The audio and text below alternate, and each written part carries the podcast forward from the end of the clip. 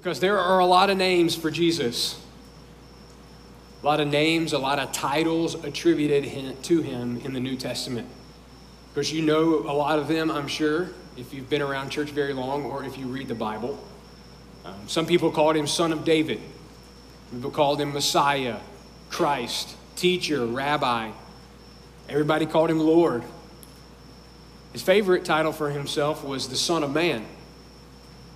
And we saw in Mark 10 probably the strangest title of them all servant.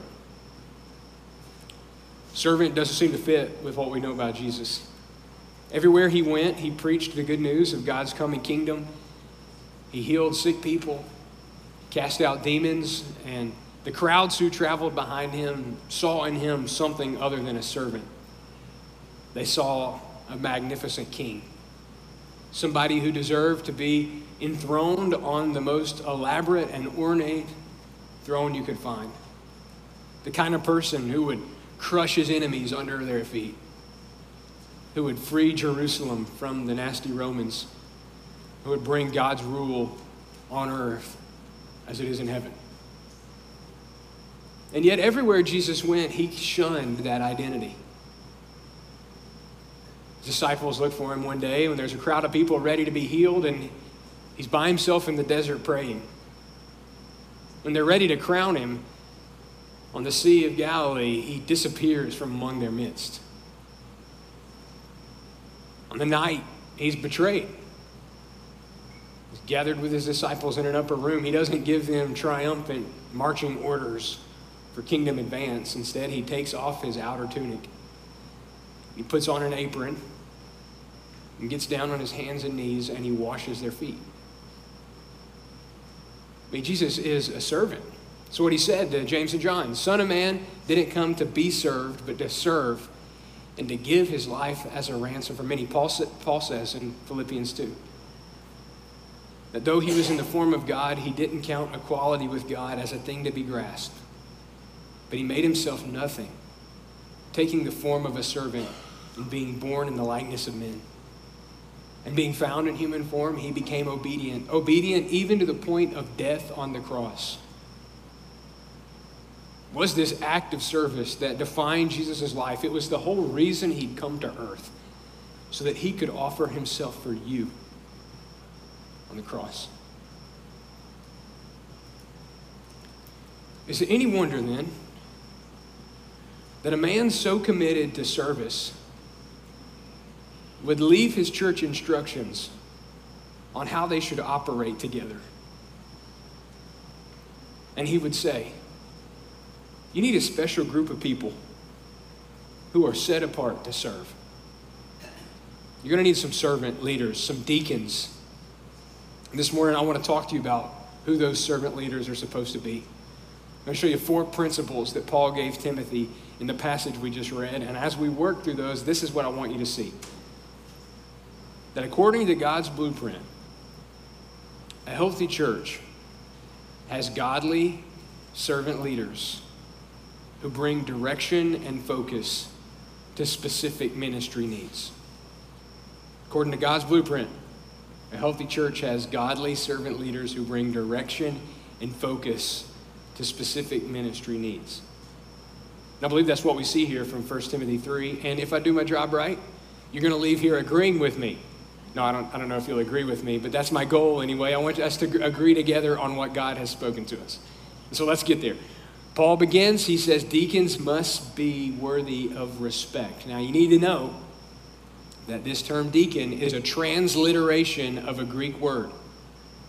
It's not a translation, it's a transliteration. It takes the Greek word diakonos straight into the English word deacon. If you were to translate it, you'd translate it like the translators of Mark 10:45 did, and you'd call it a servant a deacon is a servant. A diakonos originally referred to somebody who served tables or who had other menial tasks in a household. But in the New Testament, that service was transformed by Jesus' example so that the apostles themselves called themselves servants. Paul called himself a bondservant of Christ Jesus. And as he looked and thought about the church in Ephesus where he'd left his young protege Timothy to serve. He said, You guys need some deacons. You need some servant leaders who are going to bring direction and focus to specific ministry needs. Some of y'all remember this, but Paul had left Timothy back in Ephesus because there were false teachers arising in the church and leading people astray. So he left Timothy there to get the church back on track by number one, focusing on the church's foundation, which is sound doctrine. Paul then moved into the attitudes men and women bring to worship. We ought to pray first. We ought to come before God with humble hearts, submissively ready to learn whatever he wants to teach us. Last week we saw how Paul laid out for Timothy the kind of leaders the church needed. If the false teachers were going the wrong direction, what kind of leaders did they need? Said they needed shepherd leaders, men who were set apart to lead the church by teaching and shepherding them towards gospel faithfulness and embodied all that it meant to be faithful to Jesus themselves. And so, as Paul starts to lay out this second group, not the overseers anymore, but the deacons, he continues painting this picture of the kind of leaders they're going to be. The first principle I want you to see this morning is that, like these churches' shepherd leaders, the church's servant leaders must embody gospel faithfulness. The church's servant leaders must embody gospel faithfulness. I just for a show of hands, how many of you like to fill in the blanks as we go through the sermon? Okay, this is your first blank. You don't want to get out of here and have to ask me afterwards, hey, I need number one again. That's embarrassing for you. I don't mind it, but I don't want you to feel ashamed. Your first, your first point is that a church's servant leaders embody gospel. That's, I, that's how I know you were sleeping. A church's servant leaders embody gospel faithfulness. Now, here's how Paul says it a deacon should be worthy of respect. A deacon should be worthy of respect. Last week, we walked through the first seven verses of 1 Timothy chapter 3, and we walked through each of the character qualities Paul laid out for overseers. It got long, it got tedious. That was the longest sermon I've preached in a very long time, and I thank you for your commitment to sticking it out and seeing it through. Thankfully for you and me, Paul doesn't go into that much detail when he comes to deacons. Instead, he says they should be worthy of respect. One commentator, George Knight, says that in this one word, Paul captures all the positive traits he outlines for overseers and brings them under one heading. They should be worthy of respect. They should be the kind of people that when you look at their lives, you see in them what is admirable and good. They have developed the kind of character that is worthy of respect. But Paul also identifies three potential stumbling blocks for these servant leaders. I know you saw them. Number one, Paul said they can't be hypocritical. They're not hypocritical. Literally, he says they can't be double tongued. Deacons can't be the type of people who say one thing but mean another, or who speak out of both sides of their mouth or who tell you to your face one thing, but behind their back, their fingers are crossed. They got to be straightforward and to the point, not hypocritical. Paul also says they can't be given to much wine. Like the overseers, deacons can't be under the control or slavery to alcohol and alcohol's influence. Alcohol destroys people's lives. It makes us think fuzzily, not clearly, with good wisdom on what God would have us do. So they can't be given too much wine. And number three, Paul says they can't be greedy for gain. And I believe that's kind of hinting at what the role of deacons is in the church. That oftentimes, as they bring direction and focus to specific ministry needs, they're entrusted the church's funds, maybe to care for widows or to provide for the poor.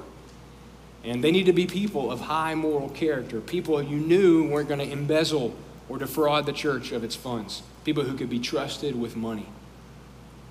Then Paul says they need to hold the mystery of the faith with a sincere conscience.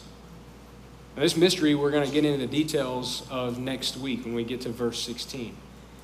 What I believe Paul means are the essential truths of the Christian faith. What do we believe as the people of God?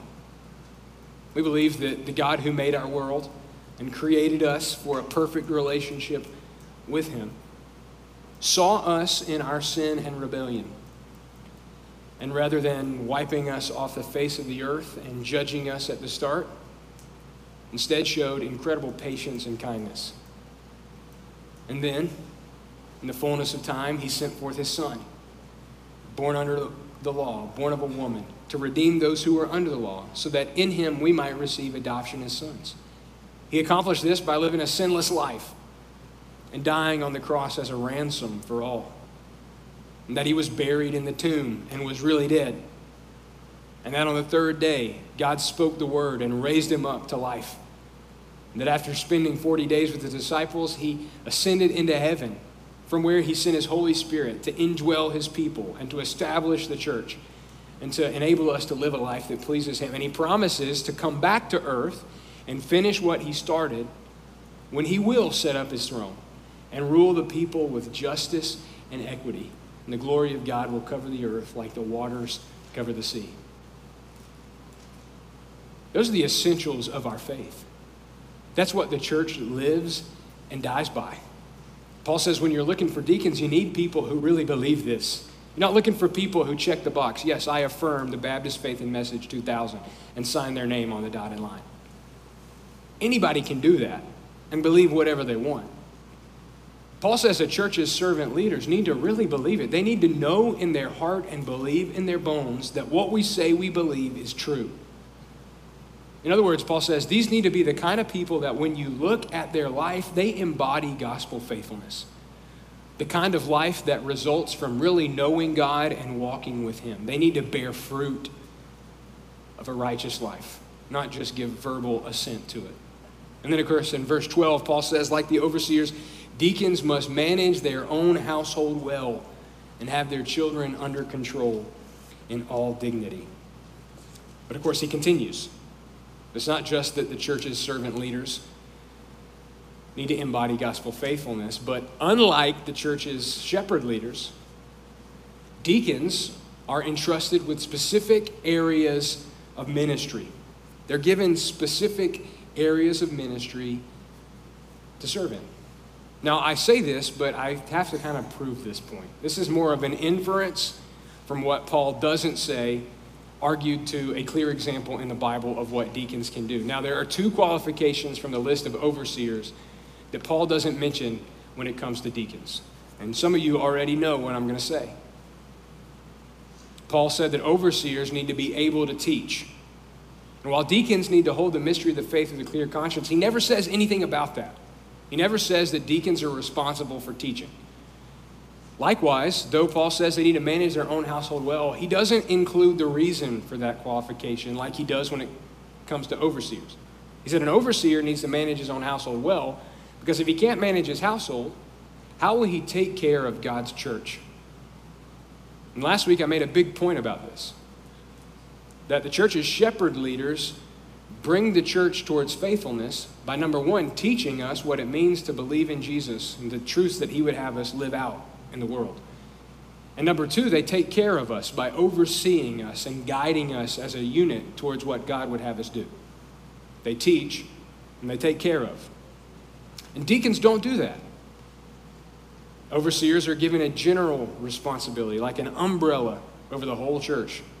The church's servant leaders are given a small slice. And I believe this because of what the clearest example of deacon ministry in the New Testament tells us. In fact, I want you to look with me at Acts chapter 6. Will you turn in your Bible to Acts chapter 6? They say that's a dangerous thing to ask you to do because you probably won't turn back with me to 1 Timothy 3. But I'm going to take the chance that you will follow me back to 1 Timothy 3 here in just a second. So, will you look at Acts chapter 6 with me? This is a season in the church's life when they were growing leaps and bounds day after day. And growing churches often experience some conflict and difficulty. And what was the solution? Who you going to call? Deacons. And that's exactly what we see happen in Acts chapter 6. So listen what Luke tells us happened in Jerusalem in those days. In those days, as the disciples were increasing in number, there arose a complaint by the Hellenistic Jews that's Greek speaking Jews of a Greek cultural background against the Hebraic Jews. That's Aramaic speaking Jews who had always lived in Jerusalem. That their widows were being overlooked in the daily distribution. the twelve summoned the whole company of the disciples and said, It wouldn't be right for us to give up preaching the word of God to wait on tables. Brothers and sisters, select from among you seven men of good reputation, full of the Spirit and wisdom, whom we can appoint to this duty. But we will devote ourselves to prayer and to the ministry of the word. And this proposal pleased the whole company. So they chose Stephen, a man full of faith in the Holy Spirit, and Philip, and Prochorus, and Nicanor, and Timon, and Parmenas, and Nicholas, a convert from Antioch. And they had them stand before the apostles, who prayed and laid their hands on them. So the word of God spread. The disciples in Jerusalem increased greatly in number, and a large group of priests became obedient to the faith. So I want to show you why I believe deacons are given to the church by Jesus to meet specific needs, and I want to show you from this passage. Number one, you saw in Acts 6 1 that a complaint arose. A complaint arose. So I want you to imagine this scene. On the first day that Peter preached the gospel in Jerusalem, 3,000 people got saved. A few years have passed, the church has grown. How many people are they dealing with? And how many widows are there among them? I mean, apparently a lot. The church had undertaken a monumental task of making sure that each one of those widows was looked after and taken care of. And the way they did it was they prepared them meals every day. It's like a first century church based Meals on Wheels. And they went around the community providing a hot meal for every lady in the church whose husband had passed away. And as they were carrying out this task, one group of ladies started to notice that their meals weren't coming as frequently as they ought to have been. And they happened to notice that it was only the Greek speaking ladies who were being overlooked. And so they discussed it among themselves and they said, What should we do? And somebody had the great idea. They said, We should talk to the apostles. They were Jesus' hand selected men given the task of preaching the gospel and establishing the church. If there's a solution to this problem, they'll know what to do. So they get together and they go to Peter and James and John and they say to them, Hey, what's going on? The meals are getting delivered to all the Jewish ladies all the Hebrew speaking ladies, but they're getting missed when it comes to us. What are you going to do about it? the apostles take stock of the situation. You know, in a time before Excel and databases, mailing lists, and phone trees, they start to look at the monumental administrative load that getting to each one of these ladies is going to be on them. And it's not that it's not a good task. It's not that it's something that shouldn't be done, it's very important. James will end up saying, James, the Lord's brother, will say that religion that's pure and undefiled before God is this to take care of widows and orphans in their affliction and to keep oneself unstained from the world. So, taking care of widows is important. But the apostles had looked Jesus in the eye before he ascended into heaven. And they had committed to their master that they were going to preach the good news and make disciples on every corner of the world.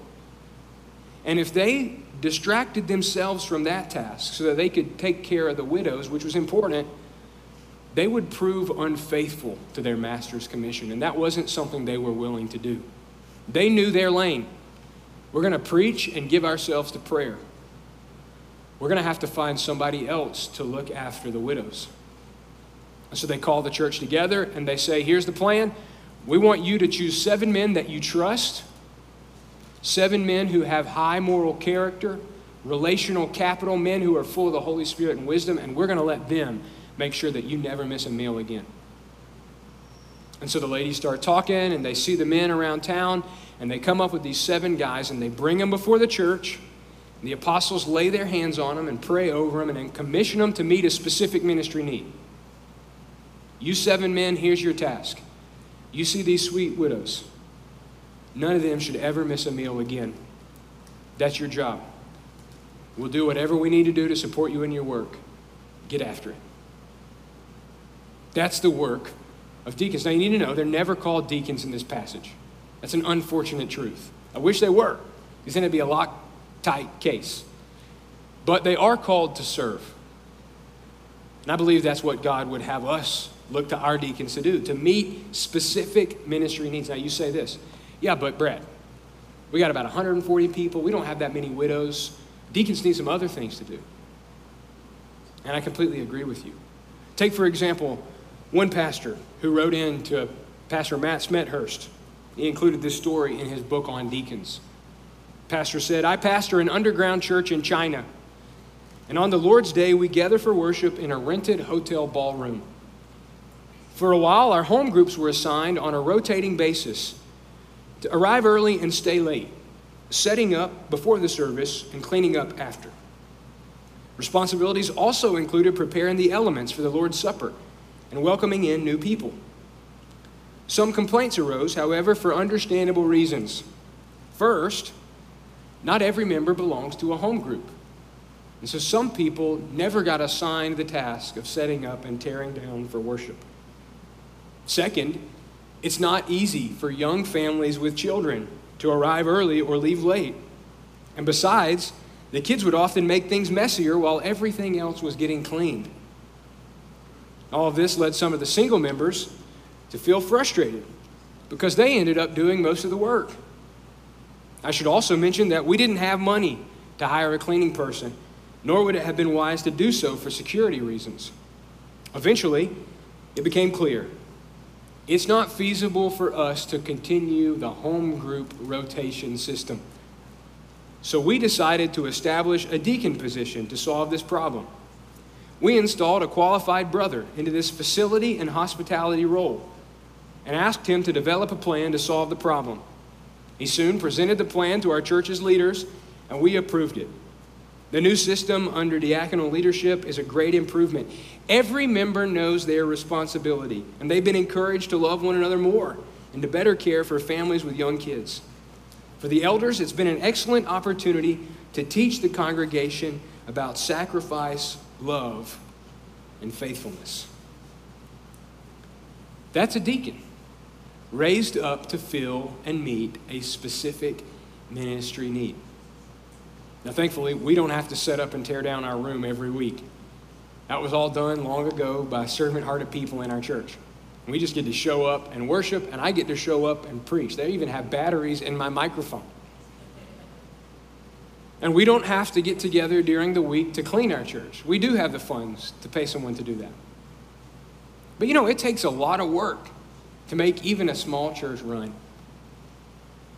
Deacons are God's gift to the church to meet those needs.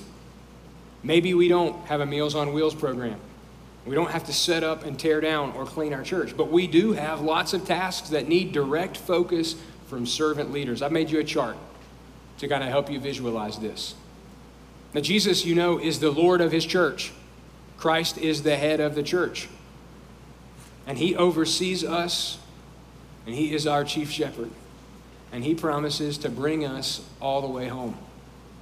But he's given to us leaders to serve shepherd leaders. The Bible sometimes calls them elders or pastors or overseers. They're given the task of shepherding the flock of discipling, of teaching and preaching, of organizing and, and leading worship services, of overseeing groups, ministries, providing leadership to the body, the programs of the church, and for keeping us on mission. Those are the shepherd leaders we learned about last week. They teach and take care of God's church. On the other side, you have the servant leaders, deacons, who are tasked with more practical and specific needs, like caring for widows, as our deacons in our church do of overseeing the church's benevolence ministry and making sure the needs of people in the church and community are met, of handling all the ins and outs of our facilities, of providing security for our weekly worship services, of preparing our ordinances, for organizing the hospitality ministry of our church. These are the types of needs that are important and even vital to a healthy church, but that sometimes distract the church's pastor from the work God's called him to do. And so, what we need is both. We need shepherd leaders who are called to teach and lead. We need servant leaders who are given specific ministry responsibilities to meet. Okay, principle three. The church's servant leaders involve gifted women in ministry. Church's servant leaders involve gifted women in ministry. You saw that in verse 11, where Paul said, Wives too must be worthy of respect, not slanderers, self controlled, faithful in everything. Now, you notice, like the men, wives are called to be worthy of respect, word for word, just the same as the deacons. They need to have the kind of lifestyle that manifests itself as having attained to a level of spiritual maturity. But there are a few things Paul says you need to watch out for. They can't be slanderers, they can't be the type of people who spread harsh talk among the body. Deacons often bring unity to the surface when division arises, and so the wives can't undercut the ministry of their husbands. Paul also says that they must be self controlled and faithful in everything. The picture Paul paints, these women involved in ministry, is high moral character. They're embodying gospel faithfulness. That's not, I don't guess, controversial that women should be just as godly as men. In fact, Many of the godliest people I know are women.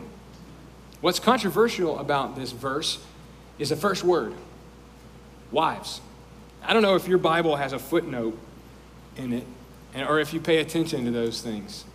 Sometimes they'll have the superscript letter or number, and if you look down at the bottom, it'll offer you an alternative translation or other important facts that discerning Bible readers might need to know. Mine says B, footnote B the women.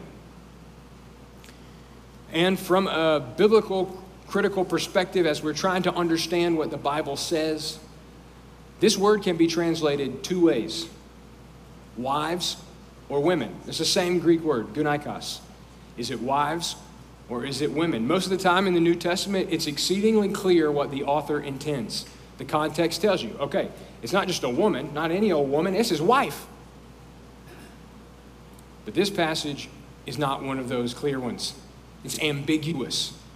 And scholars actively debate whether Paul is providing a qualification for deacons' wives, whether he's providing a qualification for women who serve as deacons, or as the church came to call them, deaconesses.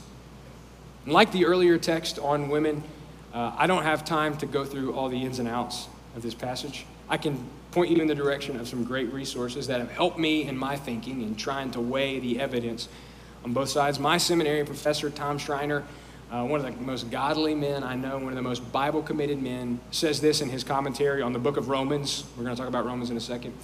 He says that virtually every modern commentator believes Paul is giving qualifications for women serving as deacons and not deacons' wives. And so, what I want to do is try to provide you two sides and let you weigh it. Okay? You decide what you think is right. You have the Holy Spirit as much as me. You have access to Google, just like I do. So I know that if you care about this, you'll track down some answers.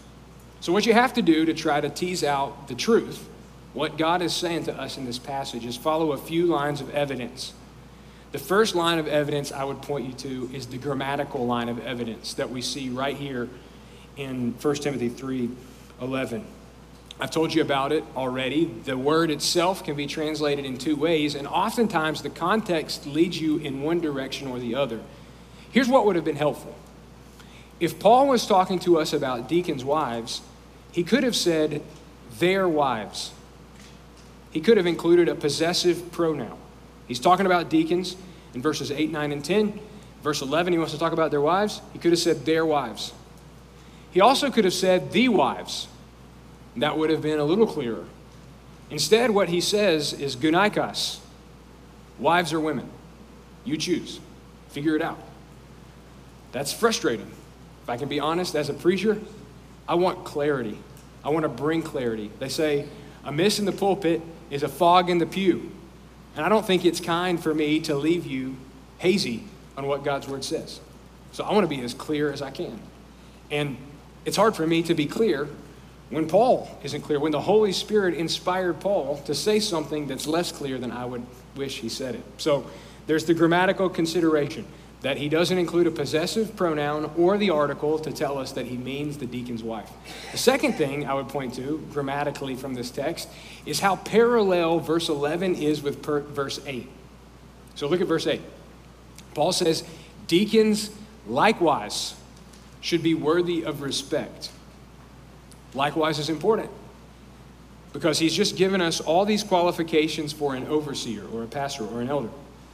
And he's signaling to us with that word likewise that he's continuing in the same vein, but he's making a clear turn in the same way. Likewise, just like the overseers, deacons should be worthy of respect.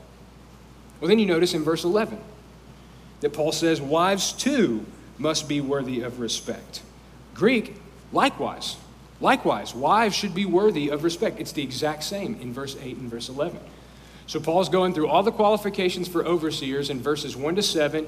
He signals a turn, but not a complete shift, because he's continuing in the same vein, but also offering a distinction. Now, not overseers, but in the same way, deacons. He gets to verse 11 and he says, In the same way as deacons, women should be worthy of respect. The same thing.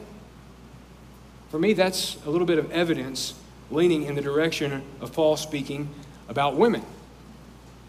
But you go on, it's not just grammatical, there's also a historical consideration. That 50 or 60 years after Paul wrote his letter to, to Timothy, another man wrote a letter to another man.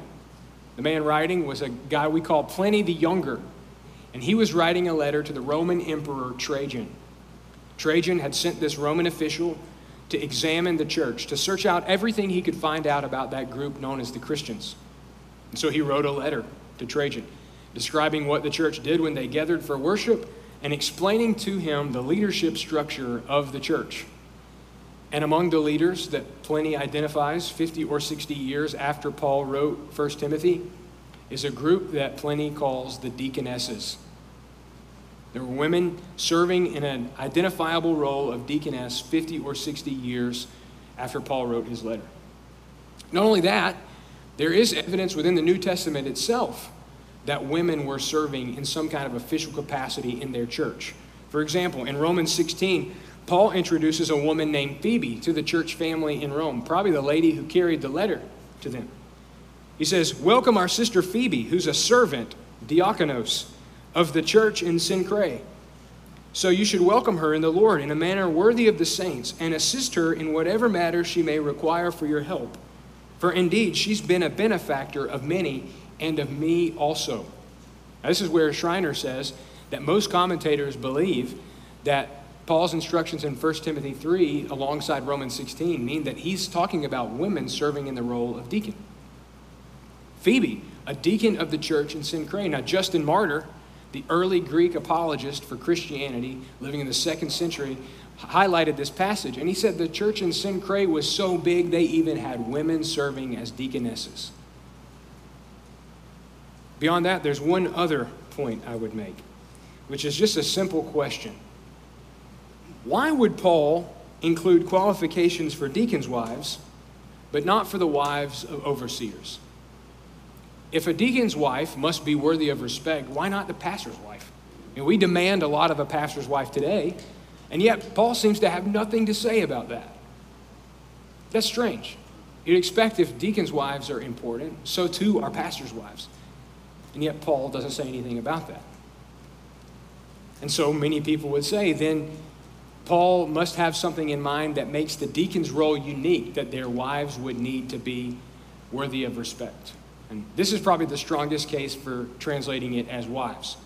It's this that deacons' wives are often involved in their husband's ministry, especially when those husbands need to care for widows in the church.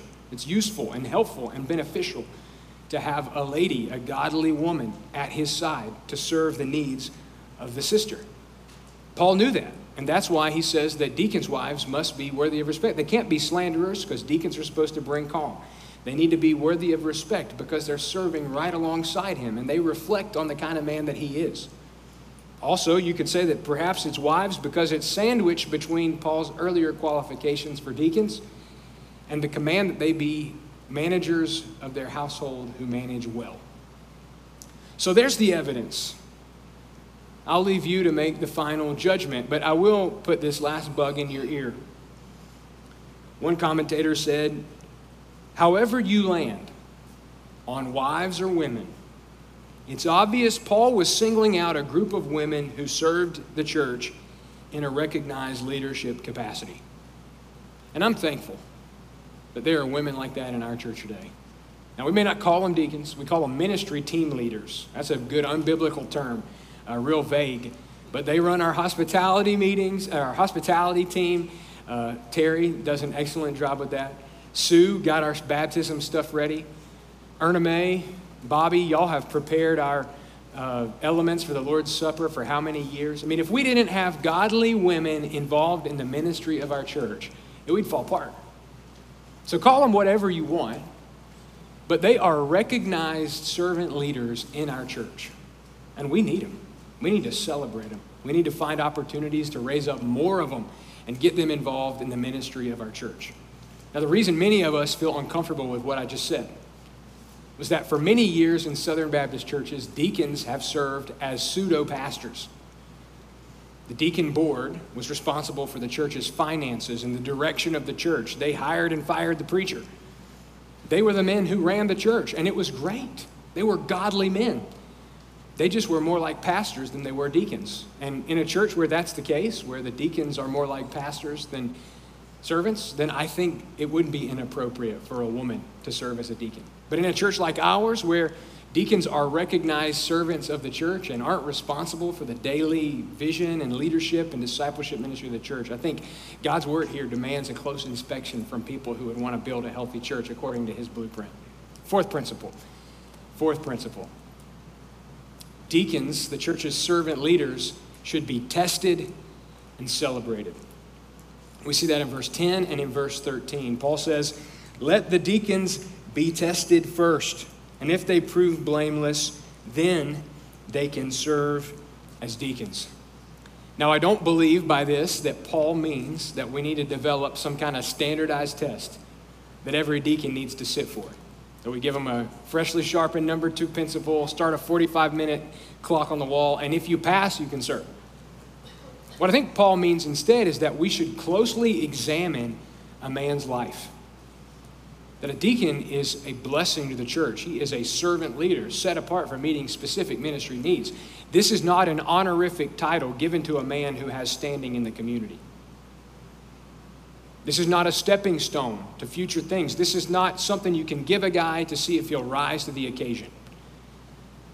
Being a recognized, set apart, and commissioned servant leader of the church requires early and careful examination of a person's life. You want to make sure that they fit the qualifications that Paul lays out, that they live up to the standard God has set for us in His Word.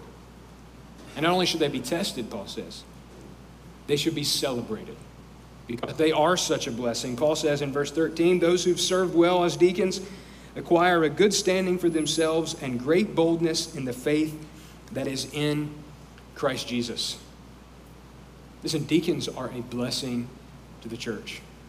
You think those widows in Jerusalem were thankful for those seven men?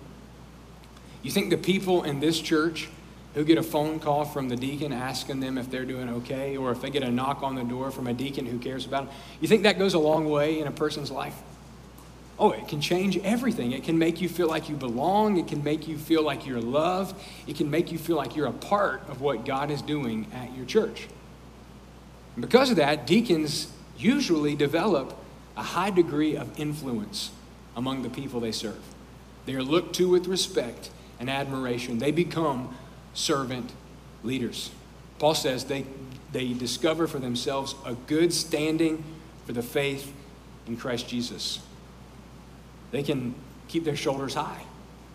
Not because they're motivated by the honor and glory that comes with their office, but because wherever they go and however they serve, they prove themselves to be a blessing to God's people. They prove themselves to be just like Jesus, who deserved every accolade, and every adoring person's love. Everywhere he went, he showed himself to be a man worthy of honor and respect, a man worthy of the highest praise, the man worthy of the name that's above every name, the name that every knee will bow to and every tongue will confess. And when servants in the church follow in Jesus' footsteps, they ought to be celebrated. Church family, we need people like this. We need recognized servants of the church. I think if we would be a healthy church, we've got to have more of them. I would, I would put it to you like this if we would be a healthy church, we've got to shun a professionalized view of the ministry that leaves the work to the pastors. And we need to find people among us who can meet specific ministry needs. We need to have our eyes trained on seeing in each other the kind of qualities that Paul outlines in 1 Timothy 3 8 through 13. We need to say it to each other. Man, I see you going above and beyond to serve the body, and that means so much to me. You are a blessing to me when I see you serve. When you make a pot of coffee, that means a lot to me. When you're here early, straightening up, that means a lot.